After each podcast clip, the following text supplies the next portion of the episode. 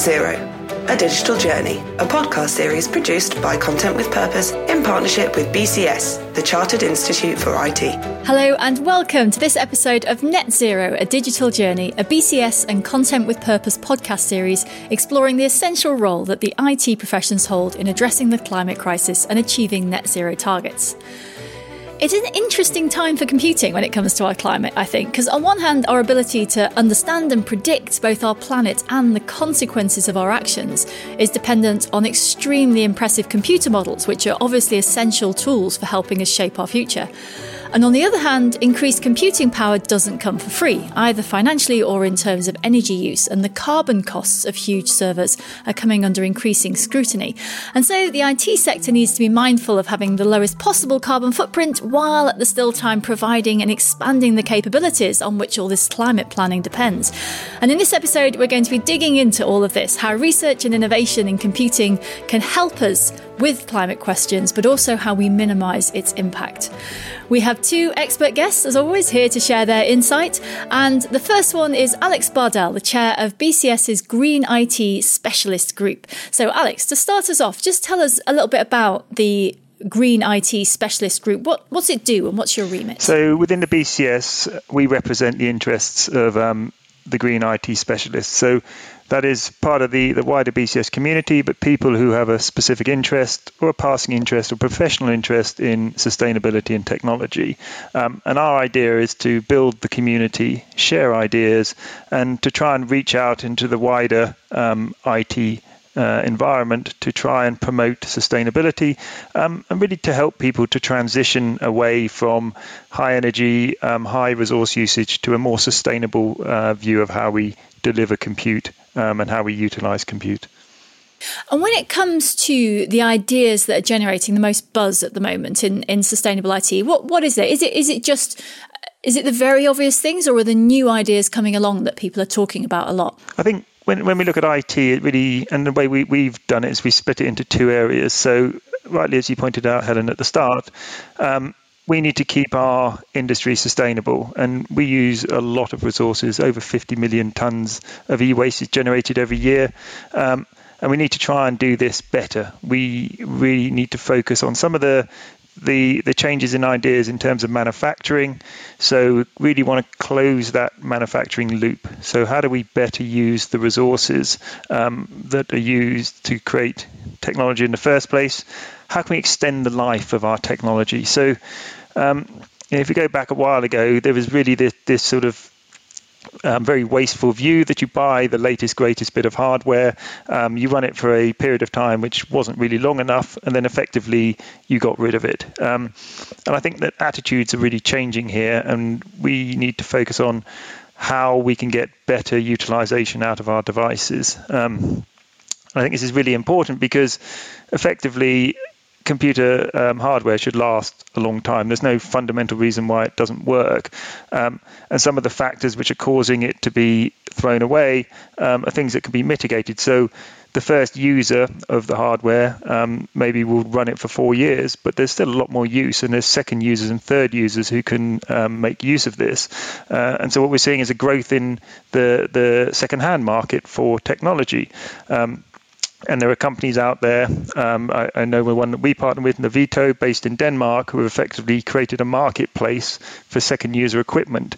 Um, and why this is is probably getting more um, standard and accepted is because if you go back to look at the growth of cloud and cloud computing fundamentally changed how we design our, um, our IT architecture.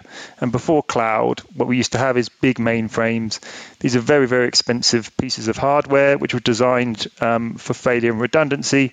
Um, and you know they never went wrong, but they were astronomically expensive. So people kind of decided there was a cheaper way, and we sort of moved more into the concept of pizza box servers. So we could put lots and lots and lots of servers into a rack. Um, we'd have a huge amount of compute for not very much money, um, relatively speaking. Um, and we started to design our applications so they sort of floated on top of the hardware um, and they weren't tied to a specific server and these concepts of virtualization started growing we move forward today where we have these um, mega data centers running cloud services and effectively it's just a big pile of compute and a big pile of storage sitting there um, and what's happening is that you can have failure, you can have hardware not, um, you know, failing within the the um, estate, and it has absolutely no effect on your service. So that means that the some of the worries and the anxieties about having to replace the kit every four years because if it failed, you couldn't get support, you couldn't get the parts. That's probably not really prevalent anymore. Um, unfortunately, at the same time, uh, the reduced cost of hardware um, and the ability for people to kind of enter the market means that these big cloud service providers are still churning through their kit too quickly, and um, that's being driven primarily by economic factors.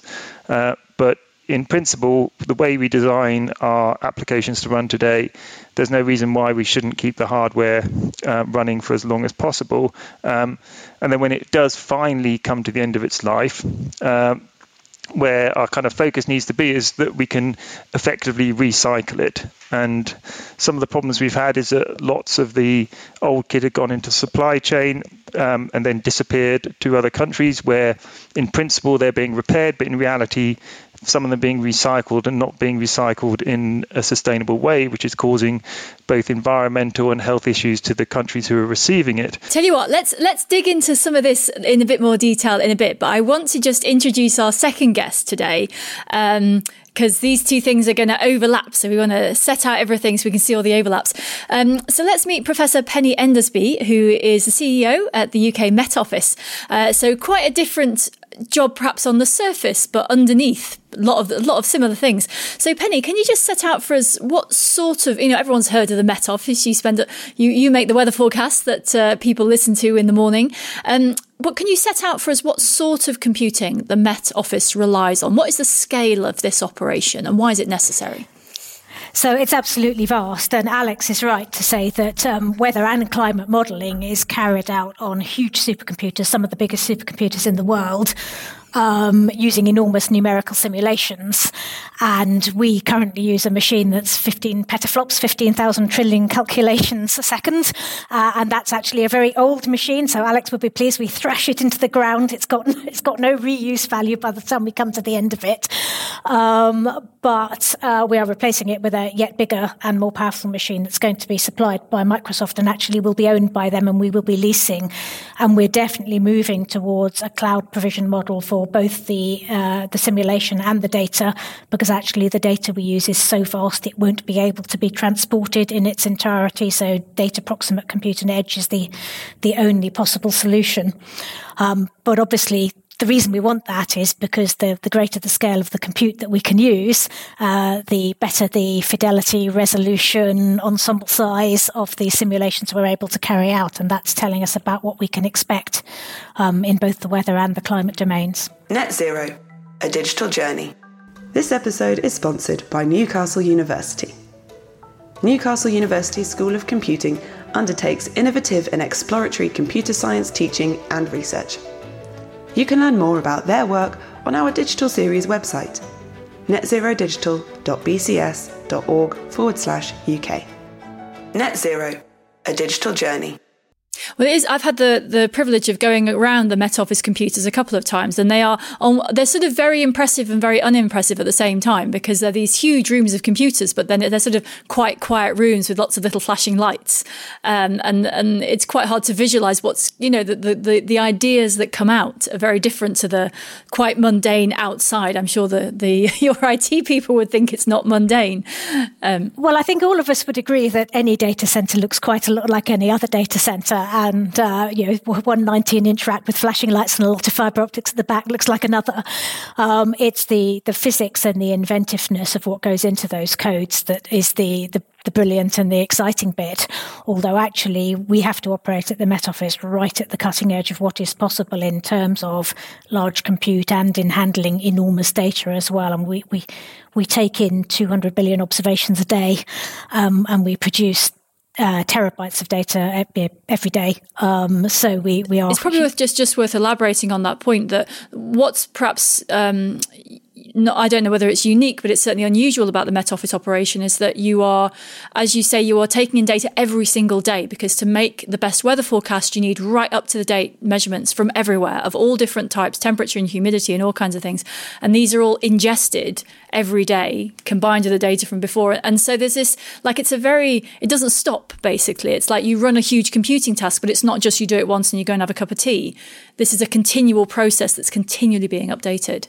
Absolutely. We operate 24 7, 365. We're part of critical national infrastructure. We have to be that sort of resilient centre. And in terms of the four V's of big data, enormous volume and a lot of velocity because yes, we ingest all the time and we're performing an ensemble of forecasts every three hours around the clock. Um, we do have issues with variety. Those those um, observations come from all kinds of different sensors, but about two thirds of them come from satellites. And if we want to use observations that aren't the very best quality done by ourselves or EUMETSAT, we then run into the veracity issues as well. There's lots of sensors of opportunity that we would like to use, um, but uh, they're, they're more widespread and they cover things like the oceans that we might not have all the information we want, but they're not necessarily maintained and, and verified to the standards of our own surface weather stations. When it comes to what's coming next, you, you said you know the Met Office has to be at the cutting edge of a lot of, a lot of this stuff. How what sort of technological advances is it is it hardware advances these modeling advances and why is this so important when we're talking about addressing climate issues so yes it's both just brute scale has brought enormous improvements in weather forecasting about a day a decade. So your five day forecast now is as good as your one day forecast was 40 years ago.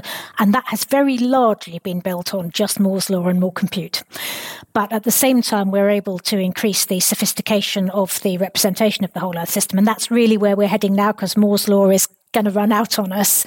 Um, so to look at the whole of the climate system, the oceans, the cryosphere, the ecosystems, the land use, not just the atmosphere. Our next computer will enable us to sort of take on interactions of the ice sheets in our Earth system model, for example. And then the other side of that as well is for things like attribution studies. And people keep saying to us, was this event caused by climate change? And really they want us to answer straight away, not six months later when we've gone away and done some more science. And in order to do that, we, what we actually do is we ran a thousand winters in the UK with an unperturbed climate and a thousand winters in the UK with today's climate and a thousand winters in the UK with 2050's possible climate. And we look at the frequency and extremity of severe events. But that's hugely compute hungry, um, although you do only have to do it once.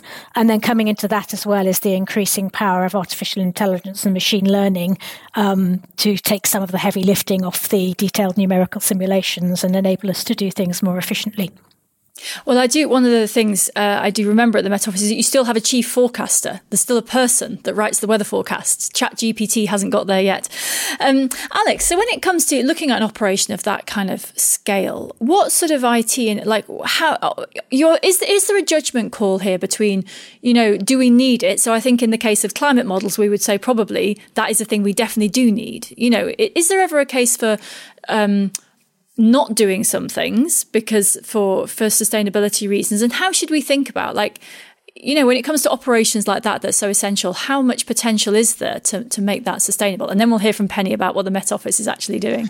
So i think um, where we are today is the the digital cat is out of the bag so it's going to be quite hard to put it back in again.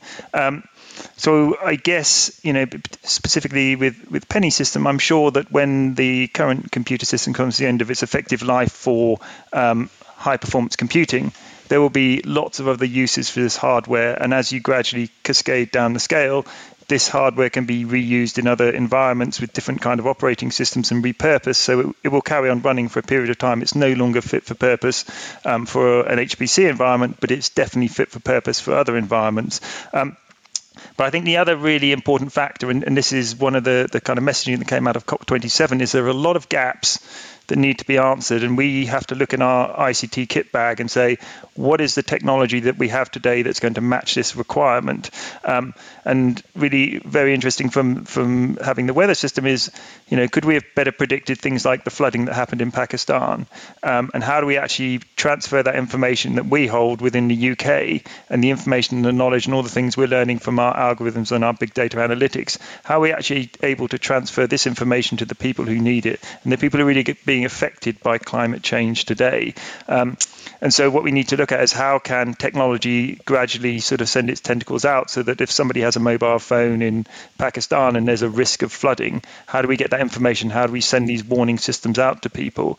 Um, and also how can we use this data to better predict what's going to happen in the future so that we need to start planning how we can mitigate for climate change there's probably a, a bit of an acceptance that there are going to be some changes in our environment and how do we build and construct um, sea defenses? How do we construct homes? How do we use this information that's being held within this wonderful hpc computer to then provide um, data, and it is data, provide APIs to third parties who could then use this data and use these APIs to better understand what's happening and then try and mitigate and predict and carry out the actions we need. Firstly, to get us to net zero, so we start consuming, stop consuming the carbon we're consuming, but also how do we change our living environment um, in such a way that it can deal with the changes we're expecting to see. Okay, there's a lot to pick up on that. So very, very quickly then, just before I go back to Penny. So you mentioned, um, you know, high performance computing hardware being passed down the chain is there an effective mechanism for that? I mean, is, is it the case that you put it on eBay and someone will find out? Like, so someone finishes. I can see Penny shaking her head here. Um, go on then, Penny. You tell. You, you, this is clearly a bee in your bonnet. no, I don't. I don't think it is a bee in my bonnet. So, uh, honestly, with our hardware, we believe that by the time we get to the end of its life, it it will not be reusable for anybody. We, we work it so hard because it runs absolutely to its maximum capability all the time and it's actually beyond its design life. That doesn't mean we shouldn't dispose of it responsibly and make sure that the very large quantities of rare metals and things that it, can it it contains are, are not used. Um, but actually, it was the uh, information security aspects of the sticking it on eBay which which were causing me to shake my head with particular with particular alarm. Um, on Alex's points, there were there were kind of, you could fork this podcast three ways. I'd love to talk about what we're doing around the net zero and sustainability. We could talk about the early warning for all and the difference between the capabilities of nations, or we could talk about the changed climate we're already in and um, how we expect it to go on changing. And I think you might have to pick where, where well, you want we'll to go come first. to that. We'll get a summary from you of the current climate in a second. But on that first question of very briefly what the Met Office currently does to, to make these this big computing system more sustainable, what, what's the status of that? So the Met Office we are really passionate about walking the walk ourselves. We tell everybody else that the climate's changing and we need to mitigate, we need to adapt. So we think we should be doing it. We are well on our way on a journey to be a net zero organisation by 2030. We are already running the current machine on renewable energy. And actually, when we specified the future machine, it had to be on a net zero basis. Um, and we're going much further than that. So it's affecting everything from our, our business travel. So we largely now do all domestic and most European travel by train um, to our um, to uh, the the energy we use in this building and not using gas in the kitchens, all, all those sorts of things. And we're now finding, as everybody else does, the challenging bit is our Schedule 3, our supply chain emissions. And actually, those tend to come, well, they, they come from the supercomputer. We've dealt with that with Microsoft. Uh, they come from the European Centre for Mid-Range Weather Forecasting, who uses another great enormous supercomputer. And they come from EUMETSAT, which is our satellites, our weather observing satellites. And those are multilateral international bodies. So we're having to act as a convener to encourage all the nations who broadly are all on side because they're all Met services and they understand it, um, to say, we want these bodies to be net zero. You need your own net zero strategy because without you doing it, we're never going to get there either. Um, so that's sort of one aspect of the Met Office and our own sustainability um, requirements. But uh, my staff and my board are all equally committed and, and really want us to do this. Okay, well, let's come to the output of some of those models then. So, so very briefly, I mean, we hear a lot of talk about targets 1.5 C, 2 degrees C. I think the current status is not always very clear to the to people who don't listen to all of this kind of thing. So just set that out for us and and the scale of this challenge because this is urgent now. I mean, what we're talking about it's not just what we do, but it's how quickly we do it. So just tell us a bit about the climate Summary. Absolutely. So there is no doubt we are already in a changed climate. We're operating somewhere between plus 1.1 and plus 1.2 degrees. Um, there is equally, I don't suppose any of your audience will be in doubt, but there is absolutely no doubt whatsoever that the overwhelming majority of, of warming is caused by human carbon emissions.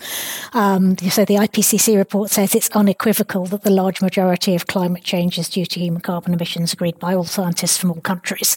Um, so yes, absolutely, the need to mitigate and stop emitting is urgent. 1.5C wasn't plucked out of the air. It was a target that was chosen, and we started at two and we reined back as we understood better where the really severe impacts were most likely to kick in. Uh, the remaining carbon budget is disappearing really quickly. We've only got about 10% of the budget left, and at current emission rates, that'll be gone in eight years.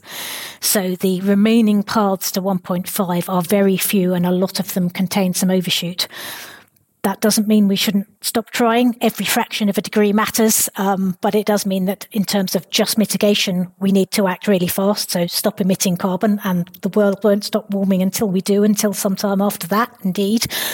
But also the adaptation, which Alex already touched on.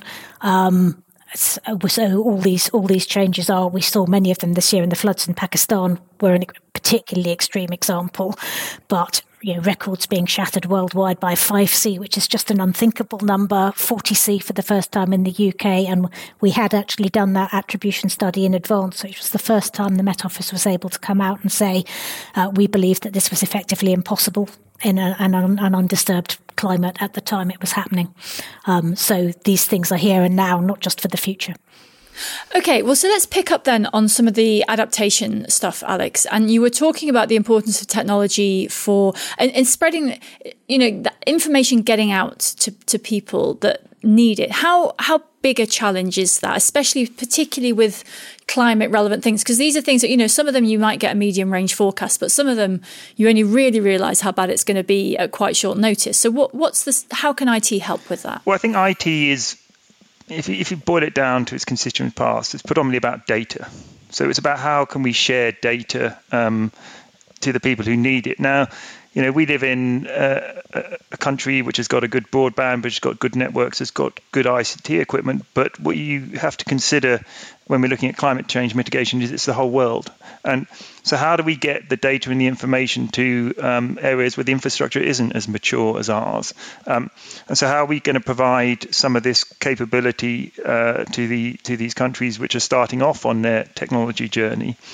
And the other thing is that there's an expectation is that us, the wealthy countries, need to transfer um, money, transfer resources, transfer capability to the countries which aren't so wealthy, so we can help them with that journey. And one of the, the big challenges we face today is how do we manage that? So if we're going to run a project in a different country and it requires a governance model to be in place. Um, and the governance structure doesn't exist today. How are we going to lift this governance structure so our, our projects that we need to do in other countries are successful? And you know there's a big gap and if you listen to the people at cop27 that gap needs to be filled by technology and we hear the word technology mentioned all the time. But um, it's a slightly worrying thing is that how do we ensure that we use the right technology and we don't go down a technology rabbit hole, which we've had definitely done in the past, where we decide that this sticking plaster is going to solve the problem and it doesn't really do it because we don't have that capability. So we have to be careful to make sure that the ask from us, the people in the technology industry, can be delivered with the things we have available to us today, so that we know that we can repurpose, reuse, because this is what we always do anyway, um, and deliver something that will actually work rather than trying to deliver something which in the end fails. And as we said, we've only got eight years, so we can't disappear in a path that is not going to deliver us to the pathway of net zero. Can I come in on that, Helen? Would you mind? Because, um, as well as being the chief executive of the Met Office, one of the jobs that comes with that is being the permanent representative for the UK to the World Meteorological Organization. And that is actually the great vector for Weather to the World, and um, uh, and one of their big programs at the moment is Early Warning for All, and looking at how we do solve exactly that problem that Alex was so eloquently articulating of making sure that the the quality of warning that we're able to give for severe events in the UK is available to populations that are much less well supplied, much less well networked, and one of the things that the WMO is able to do is to broker the standards for that data exchange and something the Met Office does quite a lot actually, which is a little known part of our mission, is to do that overseas development work for quite a different range of countries. So some of the most the, the most least developed countries, we might actually just be helping them to set up a TV studio and train how to um, presenter weather. But for other sort of mid-level countries, we work with them on um, helping them develop their own capabilities in climate modelling and looking at severe events and the um, the ability to predict those for their country.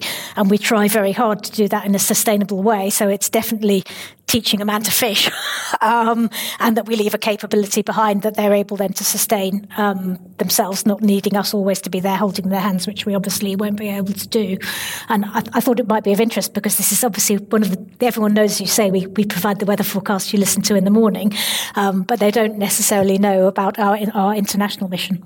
Well, there's an interesting question here, I think, about um, you know data availability and who owns it? Who's in control of it? And and how much you know the, the rich countries also are the ones with the big computers and the big computing power and that means that we run our forecasts.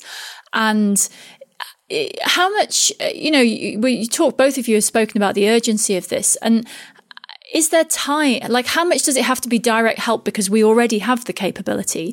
And how much is there time to train and help other countries to develop their own capability? Because obviously that that takes longer than 8 years. So where's the the sort of balance between those two things? So the data is already available. One of the things about any weather forecasting is it's in, inherently it's got to be internationally collaborative because no one can make a forecast without um, observations from all over the globe, which is what the WMO was originally set up to do, collect those. But a quid pro quo for actually the, the the um, new data policy for the WMO is providing back the model data free of charge for all. So that that's available. The question then is how do you how do you get it in a usable form to people? Um, and that's the stage that we're sort of looking on on, on next. So, uh, particularly as we move to um, uh, forecasting um, on cloud compute, can we cut out that middle person so that other nations don't need a supercomputer in a model? They can go straight to how they slice the data for their region and turn that into a forecast for them. And that looks increasingly possible now with um, with modern cloud um, capabilities. So I think it can be done within the eight years comfortably. Well, it's, it's, always good to have some. Always good to have some optimism. I mean, it's, it's, lots of things are changing very quickly. Alex, I'm interested in your opinion on um, well, it, it comes up a lot, but greenwashing, right? There's all these things in this area, and there's also, I mean, it applies in this area of of how we communicate data as well. There's all these claims that are made, um, whether they're environmental claims or they're claims that you know data is being shared or it's it's actually useful. You know, it's I guess it's easy for someone to have a, a project and they sort of say, oh well, we met all our goals, but then it kind of fizzles out because it wasn't structured properly at the other end. How how do we know how well any of this is working? Do we know? I mean, how do we avoid both the greenwashing and the sort of ethics washing? I guess. So I guess greenwashing is either a an example of callous behaviour or just uh, you know an honest mistake is that people want to appear sustainable and and you know they say ah well we are sustainable um, but I guess one of the, the challenges is, you know, how do you validate this? And and when you look at the supply chain um, of of any firm, the supply chain is very long and it reaches off all the way to the mining when the, the resources are extracted to the final product, the product's lifestyle and life cycle, and what happens to it at the end of its life cycle. Um, so it's really quite difficult to understand what the, the sustainability factor is. But I think one good starting point, and, and this is what we always say, is if you look at um, organizations like ISO, and ISO have the 14,000 series of standards for sustainability. Um, I saw a really nice thing from the um, British BSI, who have a, um, a, PDF which has a page and it has all of the standards which relate to um, sustainability from manufacturing, resources, mining, shipping, all of the bits and components. And so an easy starting point is to say, right, okay, um, what is the sustainability standards you meet and actually try and validate these standards to understand if they are coming from a recognized third party. Um, some of the standards which were around earlier on was kind of, not, I wouldn't say made up, but they were not really backed up by anything. But if you if you see that the, your supplier um, or your third party or the person you're buying your services from um, can deliver an ISO standard or a BSI standard or a European Union Code of Conduct standard against the data center, um, then that's an indication that they've been assessed, that assessors, third party assessors have been there, that they've met a certain criteria. Obviously, it's useful to read the small print and make sure that these are firm deliverables rather than intent to deliver. Um, and lots of people intend to deliver things, and I absolutely think they do, but whether they actually get there or not is a different question. Um, so that's always a good starting point. And the other thing now is, and, and it's really about consumers. And if you're going to buy some new um, hardware kit, um, a new device, a new tablet, a new phone, the question you should really be asking is how sustainable was this thing when it was manufactured? And if the supplier can't answer that question, then you shouldn't buy it. And if there's enough consumer um, pressure here to say to manufacturers and suppliers, we need to know how sustainable this thing is. We need to know that it's been made in a way that I can repair it, so I don't have to throw it away. Um, and we need to know that there is some provision in place that when it reaches its the end of its life, we can actually realistically recycle it. Um, then that is going to be a, stronger factor than, than many things because it's consumer behavior which drives change. Um, and we can even see, I mean, I did read an article that BMW now is asking all of its suppliers to be able to prove that they are sustainable. Otherwise, they're saying in the future they won't be using them anymore. So um, there's two factors. Consumers need to actually say this is important to us because if in eight years we cook our planet that's not going to be good for any of us. We, the consumer, need to say that we're only going to consume sustainable things. Um, and the suppliers need to be able to prove somehow to us that the things are actually sustainable in the first place. And that's with standards, with ISO standards, with with um, um, the the British standards, with all the standards which are internationally recognised. And I suppose that's a good starting point in our way in the journey of how we can ensure things are more sustainable. Okay, so I want to, I mean, this, like Penny said, this whole thing is a hydra. It goes off in lots of directions, but I want to pick up on the question of adaptation. So, so Penny, you, you alluded to, you know, there's this split in people who talk about climate between mitigation, which is stopping the problem, and adaptation, which is what you do about it once you've got the problem. And, and we need to have both. But what I'm interested in is how is the IT sector itself going to have to adapt? You know, we know society might have to, you know, not live in places where are uh, so likely to flood and agriculture might have to move. So that's societal adaptation. But in the case of um, the IT industry itself, you know, servers produce a lot of heat. Uh, maybe you don't want to put them in hot places. What what are the sort of implications for how the how computing itself might have to adapt to a changed world? I'm not sure I'm the best place. Alex might be a better place to answer that than I am. But I would I would start by saying overheating data centers is definitely one of the things that we're already seeing, and we saw it in the UK um, it, when we had the extreme heat this summer. Um, I, I, think that everybody's going to have to look at um, you know their their real estate um, and and the uh, operating specs for all, all, the equipment they use, and that's in the IT in, industry and elsewhere. So um, your your data center may be where it's uh, vulnerable to sea level rise. It may be where it's vulnerable to overheating, um, or it, it, it may be um, dependent on transport that's go- that's going to be taken out by by extreme weather. So all, of those things are, um, are, are relevant. But I, I, definitely would. That's probably more Alex's bag than mine to, to, to speak to. Okay, Alex. so I think one thing is we we don't see a, a growing data center uh, industry in the Nordics and cold northern countries for a reason. The reason why that is is because you know for most of the year you don't actually need to use energy to cool these systems down. The weather is cold enough to make that happen. Um, the other thing is that computers are being designed and should carry on being designed to run a little bit warmer. Um, Moore's law was the reason why uh, they started getting hotter and hotter because all the electrons started leaking and, and that caused the chips to run hot. But in reality, um, as we say, if Moore's law isn't growing at the rate it was before, then you know the focus should really be on running chips that can actually run at room temperature, and then we don't need to cool them. Um, the other thing is that the data center in the olden days, our utilization of servers was awful. We were getting sort of 10, 20% utilization, and 80% of the time they would just be idling around. Um, so now, if you look at the cloud data centers, they're running their processors at 100%. They're running their computers all the time. And if they're not being used, they spin them down. They don't use that resource. And this is, again, when I said originally how the architecture changed, this is how you can do that. Um, so yes, absolutely, we want to get more from our data centers. We don't want to be cooling them. Um, we need to build more efficient data centers uh, so that they way the fabric of the building is constructed is more um, environmentally friendly and we probably want to try and avoid putting them in places where um, the energy comes from um, un- environmentally friendly sources. So, you know, if you build your data center and the energy comes from brown coal, that's not good.